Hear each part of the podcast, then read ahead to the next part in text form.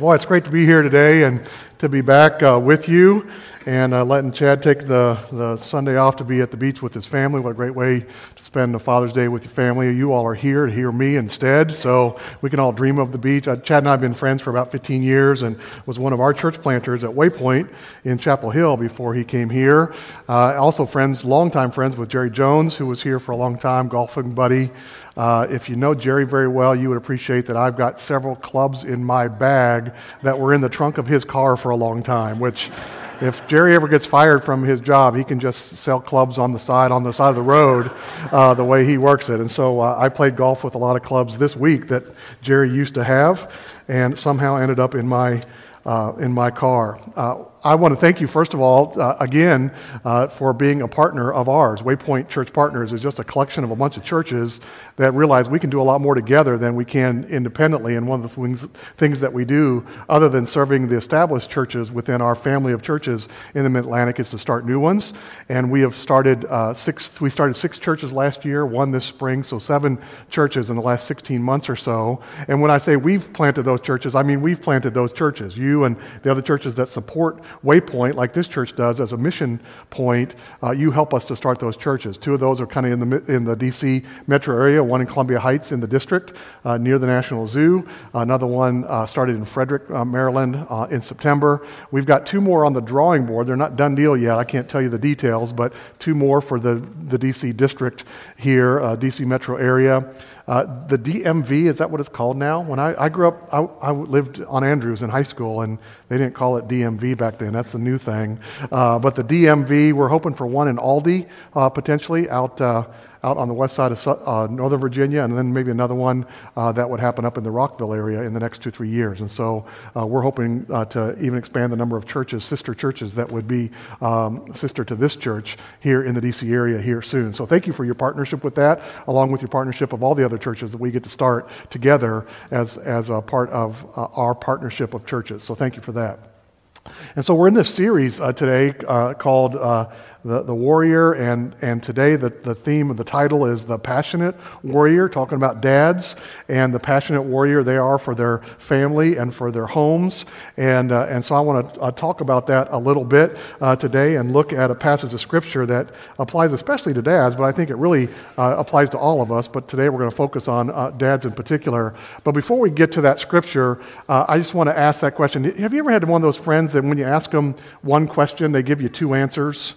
You know and my older brother's like that not that i'm bitter but my older brother uh, was number one he was really smart like off the chart smart. Uh, he was an astrophysics major in college and uh, he's, he's a member currently of the mensa organization. Anybody here know what the mensa organization is a lot of you do probably very few of us are in it it's, a, it's an organization just for geniuses and so I'm not in it. Uh, but he, he's a card carrying member, and he actually attended and has multiple times the Mensa convention.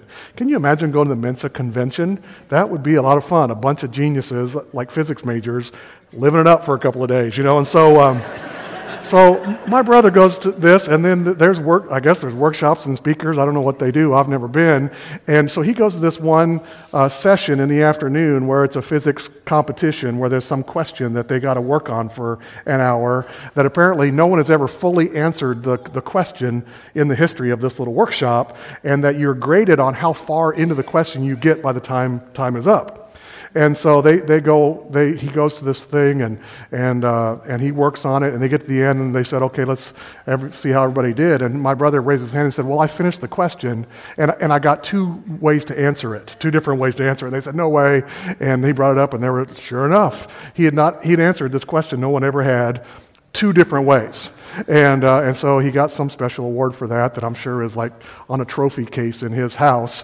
Uh, and uh, I have different trophies in my house, not for f- physics, but. Um, so you, you kind of get the picture that he, he was asked one question and got two answers. And there's this passage in Scripture where Jesus was one of those guys where they asked him one question and he gave two answers. And the answers are pretty uh, important to what we're going to talk about today. And so if you've got your Bibles, old school Bibles with you, you might want to turn with me or in your, script, in your uh, phones. You might want to do that to Mark chapter 12. This is uh, Jesus uh, is uh, in uh, Jerusalem the week between Palm Sunday and Easter Sunday. And uh, for three or four days, he's at the temple every day and he's answering questions from all the religious leaders. They're trying to uh, trick him and figure out a way to, to trip him up. And, and Jesus is just kind of playing cat and mouse with them most of the time. And he's way ahead of them. And, uh, and so you can, if we read in verse 28, kind of sets the, the tone for this. One of the teachers of the law came and heard them debating. So there was this little huddle over here and they're debating. Uh, one of the other smart guys comes up, noticing that Jesus had given him a pretty good answer. He chimes in and says, Okay, Jesus, of all the commandments, which is the most important? And uh, he was going to try and trick Jesus because he's figured whatever Jesus would say, kind of like the politics of today, no matter what answer you get, their answer is going to be better. You know how that works? And so whatever Jesus says, they're going to say, no, that's not it. And so, the, and Jesus answered, the most important one is this Hear, O Israel, the Lord our God, the, the Lord is one. Love the Lord your God with all your heart, with all your soul, with all your mind, with all your strength. And the second is this love your neighbor as yourself. There is no commandment greater than these. And that's the, so Jesus says, I won't give you just one answer, I'll give you two. And uh, both of them kind of, and the interesting thing about this for me is the way that we misinterpret this little passage. Because we have all kinds of sermons that we've probably heard on the first one of these answers love the Lord your God with all your heart, soul, mind, and strength. There's, there's worship songs that we have sung for a long time with that, that passage. And usually we think of this as Jesus gave two answers, where it's the, fir- the first greatest commandment and then commandment number two on the list. But that's not what Jesus is teaching here as he replies. If, if there's a heading in your, in your Bible there, it says the greatest commandment, not the greatest commandments that Jesus says both of these answers is really one answer. That they are not one and two in order, they are one and 1A. They are functionally connected. You can't have one without the other. See how that works? And, uh, and we can see this. Uh, John, uh, Jesus' closest friend, most likely on earth, uh, wrote it this way If you claim to love God, but don't love your brothers and sisters, you're really a liar. Whoever doesn't love their brother and sister whom they have seen cannot love God whom they haven't seen. And so, John, in the same way, is saying they're not one and two, they're one and 1A. They're functionally connected. You can't have one without the other. And so today I want to talk about that, particularly on Father's Day, and the way that our fathers can be passionate warriors for their family, passionate warrior for their home. And there's so many people, kids, that, that feel like maybe their dads didn't love them well enough, or, or, or uh, you're a father and you're wondering, am I loving my family well enough? And it's not the, really the issue is not that we're not loving our families, it's probably that we're just not speaking the right language as we do. We're not speaking the right love language as we do. Are any of you in this room familiar with the book, The Five Love Languages by Dr. Gary Chapman? Probably more than half the room. That's good. If you're not familiar with the five love languages, uh, it's a great resource that I use in counseling all the time. And the big idea is that there are five love languages that everybody on the planet speaks. And one of them is your primary love language. It's the language that you are fluent in, just like most of us in this room are primarily fluent in English. There might be others in the room that are fluent in some other language, and English is your second or third language. But in the five love languages, there is one of them that is your primary language of love. It's the one you speak most naturally but more importantly, it's the one that you feel most loved by when that language is spoken. And so for you, there's, there's, there's, uh, it goes both ways. It's the way you, you, uh, you like to express love to other people because you're fluent in that. And it's, like, it's the way that you uh, most value being loved by those around you. And so here's a picture of those five, and I want to kind of describe them just for a minute uh, to you. The first one would be words of affirmation or words of encouragement. And, um, and for me, this is, this is when, when, you speak, when someone speaks to you in a, in a way that's meaningful, it, it just gets, cuts you right to the heart. You feel that person loves me because of the way they've expressed this words of affirmation. I kind of learned this the hard way as a dad, uh, trying to learn the, the love languages of my kids. My uh, younger daughter, who's married, uh, this is her primary love language. And, and I remember the time that I really blew it because she, had, she was uh, shopping for the prom. And she and her mother went off for the day. Uh, kind of like this video would have just killed me to spend a day prom dress shopping, but they spent the whole day prom, and they came home, and she ran upstairs to try it on, and my wife said, "Oh, we got a beautiful dress. It's this deep royal purple dress," and so she puts puts it on, and uh, and so she comes down the stairs and turns the corner, and me being a knucklehead dad just says the first thing that comes out of my mouth, which for a daughter whose primary love language is words of affirmation, I should have said. That's the most beautiful dress I've ever seen. You look wonderful. You can make a long list of things I could have said. Instead, I said, Wow, it looks like an eggplant.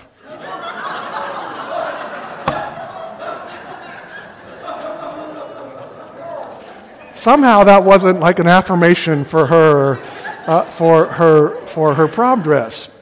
And uh, she's now in graduate school to be a, a counselor, and I think.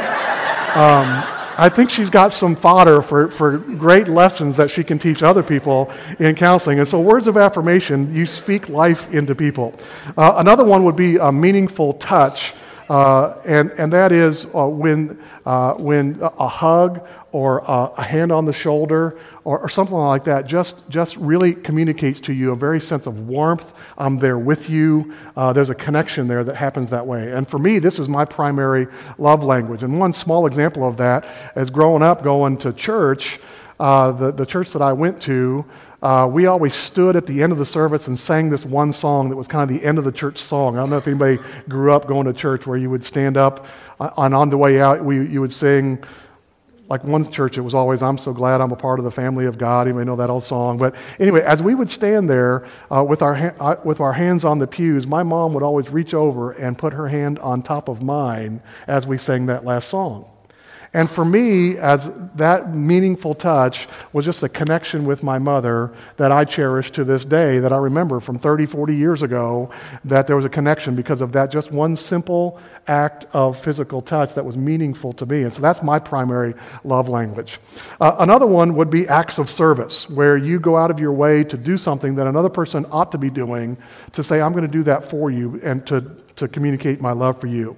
And so, an example of this would be if this is a husband's a love language as acts of service, he might be confused maybe when he uh, chooses to do the laundry for his wife, and he thinks that she's just going to be overwhelmed by his act of service because this is his love language, and she's pretty nonplussed about it. She thinks, well, he's just doing the chores, you know, and, and he's a little confused by that. And, and, uh, but her, maybe her love language is. Um, is encouraging words. And if he would just express out loud that, that, he loves her and why, that would be more meaningful. And, and so he's not saying that, so she's not feeling loved. And if she would do something on Father's Day that would be something for, as a guy who loves acts of service, if she would mow the yard, he would think that that was going to the moon and back, you know? And, uh, and so it's, it's trying to figure out which love language someone else belongs to. The, the fourth one is the receiving of gifts. That's, there are people that this is their primary love language is gift giving and gift receiving, that they feel most loved when you give them a gift. This is probably last on my list. list of my five. And I like to stack rank them in order. And this is probably the bottom for me. And so if you were to give me a card, like people, uh, cards are the best thing for people that receive gifts, you know, and, for, and they love those cards and they keep them in a box somewhere, every card they've ever gotten. You know those kind of people. And for me, if I get a card, it's like, oh, that's fine, thanks a lot, you know. But my wife, this is her primary language of love. And fortunately, I learned that early on in my marriage. Of all the mistakes that I have made, I learned this one early on and discovered it doesn't have to be a big deal. It doesn't have to be an expensive gift because the way that this communicates love is that I was thinking of you. That's what it means is, is I was thinking of you, and so I bought you this. And so we were poor graduate students in college, and I realized all that stuff at the grocery store right next to the checkout counter, you know, any of that works, you know? it's a dollar, you know? And so I would come home and say, hey, honey, I bought you something. And her eyes would light up like I had just done the best thing. And like one time, I bought a mini slinky. Uh, no, a slinky, you know, and I gave it to her, and she thought that was the best, you know. And so her primary love language is the giving and receiving of gifts. And for other people, that's no big deal. And even though that was my last, I realized it was her first. The, the last uh, of the five is, um, is quality time. And there's some people of, of the population that this is the way that they feel most loved is when you choose to spend your time with them and that communicates love to them. This is also low on my list. I can have friends that I haven't seen in a year and we get back together and it's no big deal, but other people, it's the connection of time that's the, that's the most important thing. And my older daughter, this is her primary love language. And so we, and I learned this the hard way because uh, when she graduated from high school, because all during high school, uh, she would come home from school and she would hang out in the kitchen and talk to her mom and dad like she actually liked us as a teenager, you know. And she on Friday night, she would be there for family pizza and movie night, and she would bring her friends over, eh, you know. And so that's her primary love language. And then she graduated, and went to college, and our younger daughter was now a sophomore in high school, and we expected her to come home from school and kind of hang out with her parents, and she would come in and go right up the stairs, uh, you know, and disappear for three or four hours, you know, uh, crying into her purple dress probably is what she was doing, you know. But uh, that was not her primary love language. But my older daughter, that's, that's her. And so she will come up, uh, drive up to our house on days like today, on Father's Day or, or Memorial Day or whatever, because that's meaningful her. Last summer, uh, my wife and I were, were going to drive to uh, Indiana for the funeral of a family friend, and we were talking to our daughter who lives in Richmond uh, that we were going to be driving up there, and she's like, "Ooh, can I come along with you?" Uh, not that she wanted to go to the funeral, but for her, whose quality time, quality time is her primary love language, the prospect of spending 10 hours twice up and back with her family was a, was a, a, a big deal. You know, and most other people are like, "Are you kidding?" You know, and uh, but that's the way that she feels loved, and that's the way she likes to express her love is with her time. And so those are the, those are the five love languages. As, I, as I'm talking, you're probably thinking, this one is mine and this one is, is other people in my family. Hopefully you're, you're, you're figuring that out. Well, the interesting thing is, if, if it's true from what Dr. Gary Chapman says, that all of humanity shares these five love languages, uh, then it ought, to be, uh, it ought to be true in Scripture as well that we would see this evidence of this in Scripture, and particularly with God, who is the author of love. God is love. And so we would think that being created in His image, we would see that demonstrated in Scripture as well. And so I want to look very quickly at these uh, five things again from a biblical perspective, and then just have a couple applications at the, at the end. And so we can kind of well, walk through these uh, very, very quickly.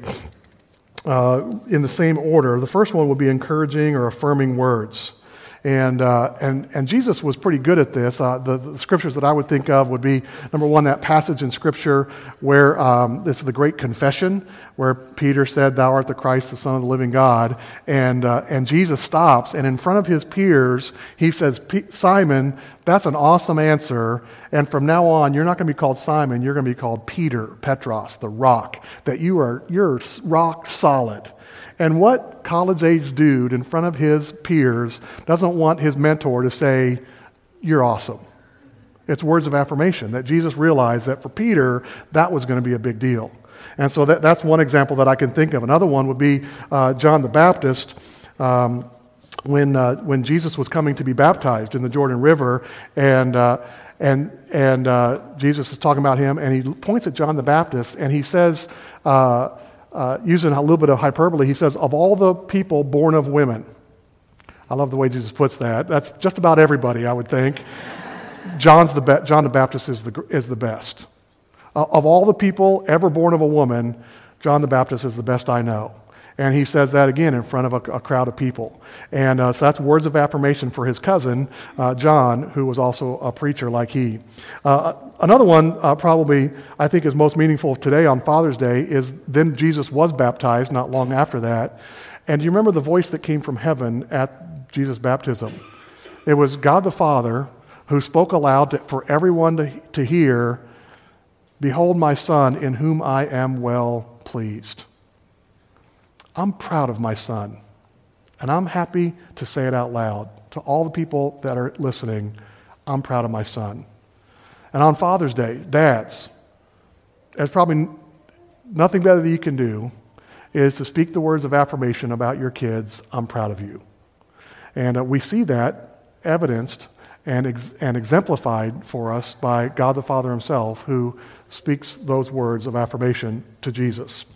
Well, the other uh, scripture that we've got, uh, or the other, the next one we've got, the next love language would be meaningful touch. And it's fascinating to me that I wouldn't have thought that this would be in Scripture too much.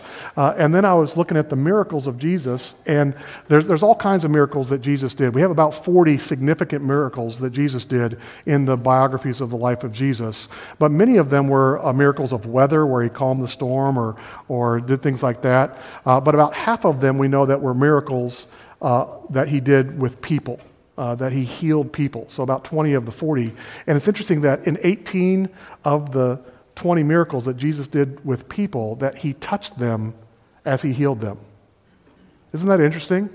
Jesus certainly had the power uh, to heal them without touching them, like the, the one story of this, the centurion that came to him whose, whose um, servant was a long way away, and he just said, Jesus, if you just say the word, back home he'll be healed. And Jesus said, I've already done it. And he got home, and sure enough, about the time that Jesus said that is about the time the other servant said that's when he got healed. So Jesus didn't need to touch anybody to heal them. But in about 18 of the 20 miracles that we have of Jesus healing people, he touched them as he did it, or they touched him. They touched the hem of his garment, or the crowd pressed around him for healing.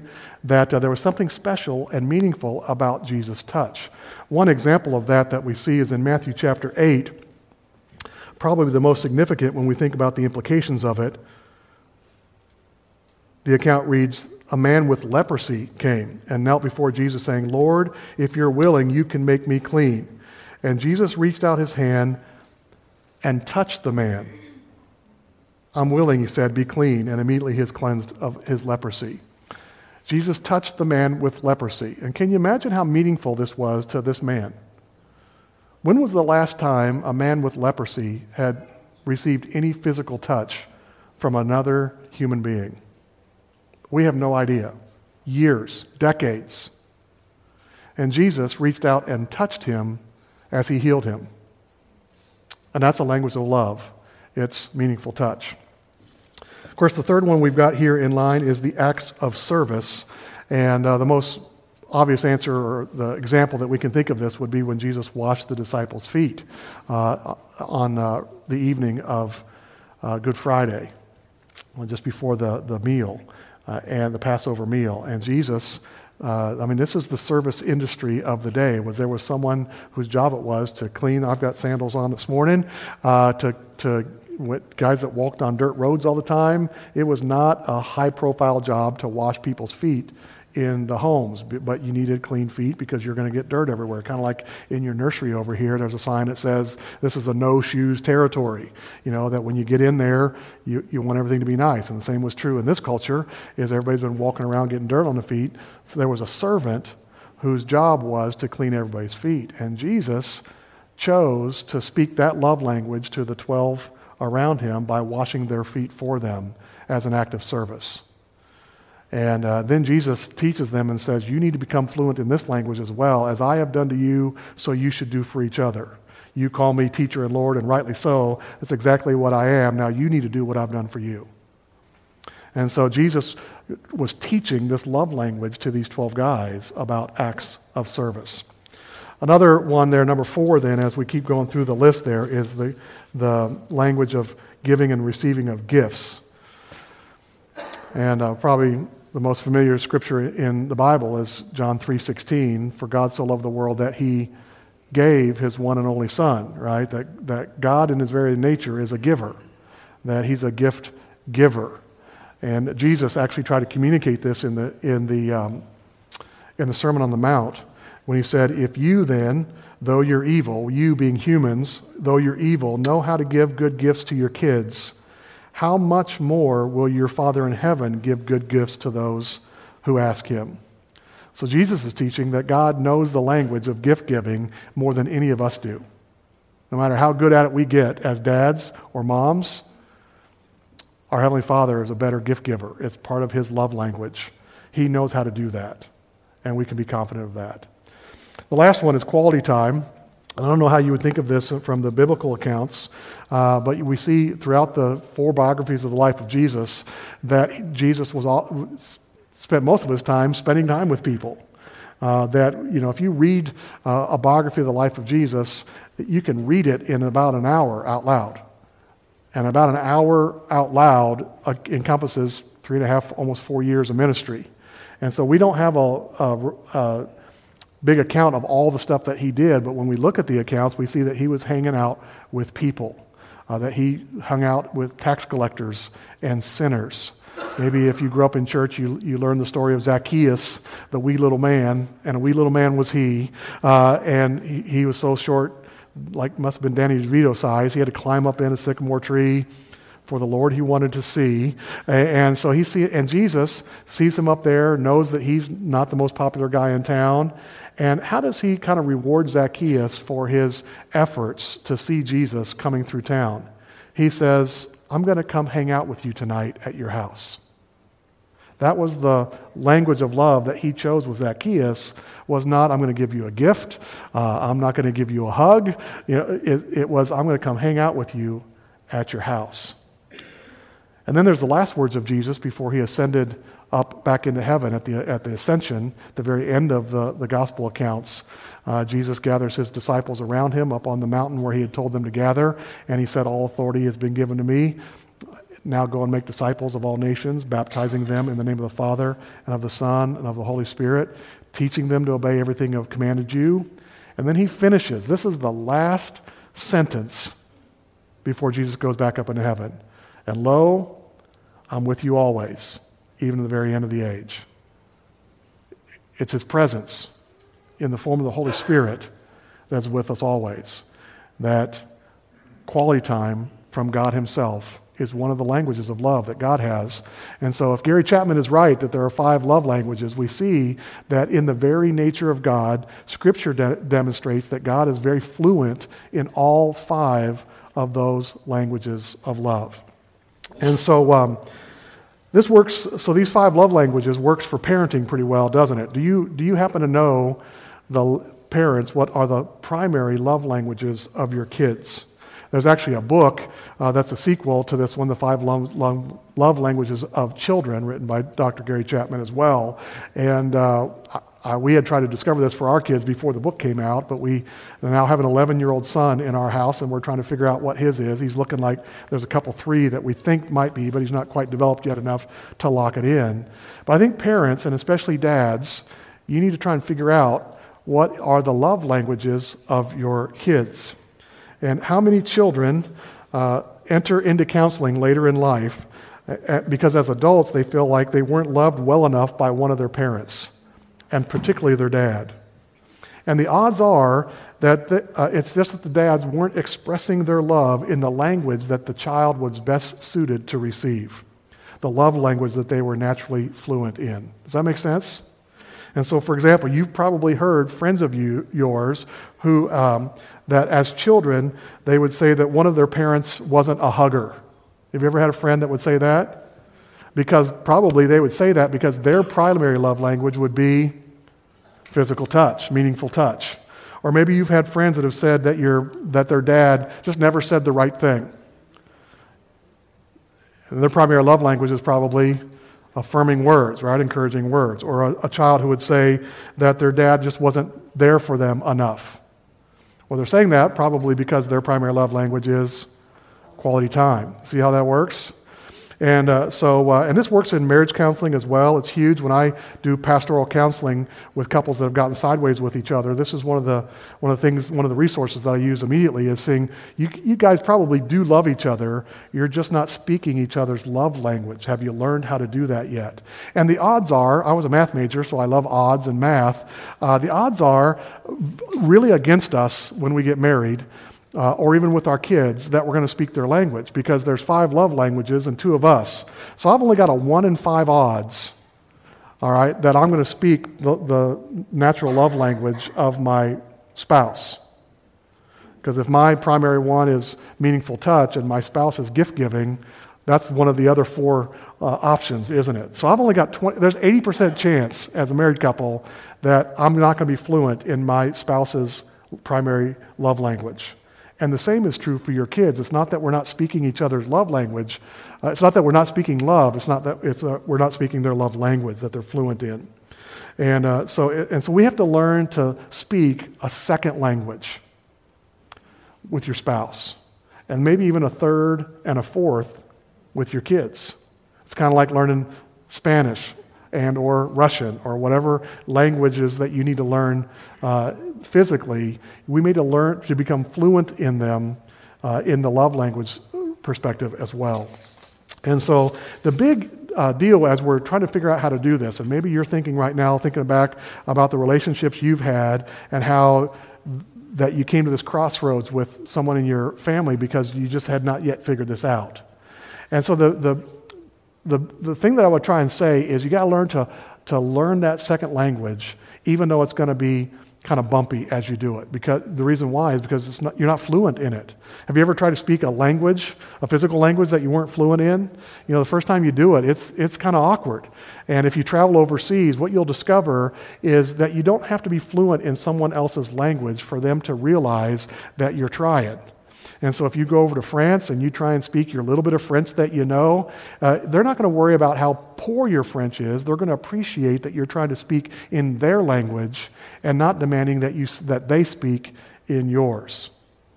And they, they really appreciate that. And often, here's the trick when you even make an attempt poorly to speak in their language, they often start trying to speak your language instead, as poorly as it is for them. Have you ever seen that to be true? So they're trying to speak English badly, and you're speaking French badly, but the reason you're doing that is because you're trying to relate to each other, because you've made the first effort to speak their language first.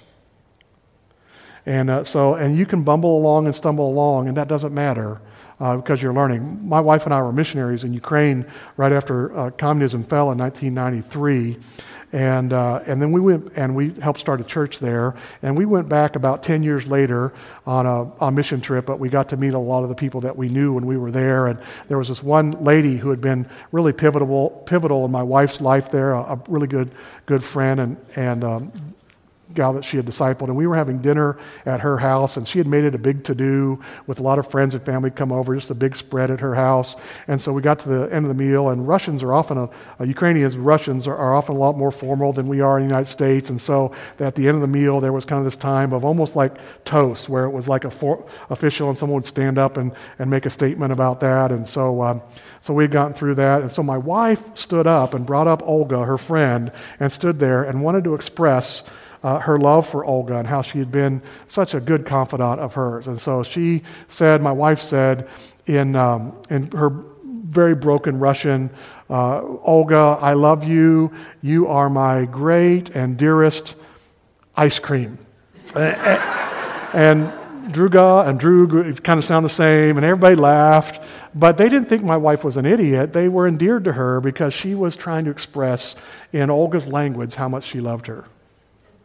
And the same is true in the love languages for you and your family members and your friends. That you may not be very good at speaking their language of love. But when you start speaking their language and make the effort, if your primary love language is this and you make an effort to do it this way, they're going to appreciate the effort and they're going to start trying to speak your love language to you as well. And so, um, so here's the, just a couple of applications that I would, just real simple applications I would say uh, as we're wrapping up this morning. Number one, there's a lot of people, as a pastor, I've discovered, really struggle with this idea can God really love me? Does God the Father, re- can He really love me? And the really simple answer is yes. God is not only love, but God is fluent in all five languages of love, and He speaks yours. And there is no one better equipped to love you than our Heavenly Father. And so if you have doubts about our Heavenly Father being able to love you because of who you are or what you've done or all the baggage you carry around in your head, you don't need to worry about that. Your Heavenly Father speaks all five love languages, and He speaks yours.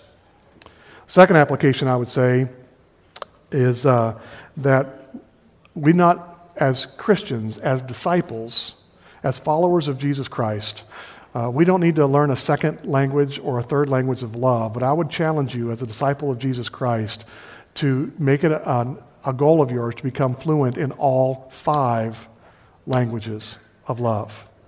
To have that, you know, our current first lady, uh, from all reports, is, is fluent in five different languages. And I would say to to, uh, in a spiritual sense, to be become fluent in all five languages, not just the one you're already current in and, and one more, but to figure out a way, how can I become, get furthest down the road with all five? And here's the reason why. Jesus said in Matthew chapter 13, A new commandment I give you, love one another. As I have loved you, so you must love one another. And then he goes on and says, By this everyone will know that you're my disciples if you love one another. And so Jesus is say, saying that you need to learn to love each other the way I have loved you. And it's pretty clear in Scripture that Jesus loved us with all five languages, didn't he? And so he's saying, with the breadth of God's love, that's the way I want you to learn to love each other, with all five languages, not one or two. And Jesus finishes and says that the world has the right to judge the authenticity of our discipleship, not based on how often we attend church, or how much money we, we give to the church, or if we were to go on a mission trip, or how many Bible verses we can quote from memory. Jesus says that the world has the right, the absolute right, to judge the authenticity of our discipleship based on the way, the way we love each other. And often we're trying to love each other, but we don't do it well because we haven't learned the breadth of God's love, speaking all five languages. And so we do that by loving just as He did, speaking all five languages. And so as we close, I would say for your dads, uh, in, if they're still living, uh, today would be a great day to start to work on this maybe second, or what's your dad's love language? And uh, to speak on this day uh, a way to love him in his love language, not yours. Have you ever thought of it that way? If it's physical touch, he needs a hug. If it's words of affirmation, you can post on Facebook how much you love and are proud of your dad. If it's gift giving, you can buy him an ugly tie because uh, you know, he won't care. You've thought of him. You know, uh, if it's acts of service, mow the yard while he's watching the U.S. Open. Uh, whatever it is, what's your dad's love language? You can speak it to him uh, as a child. And, and uh, kids the same way for, for your dad. Let's pray.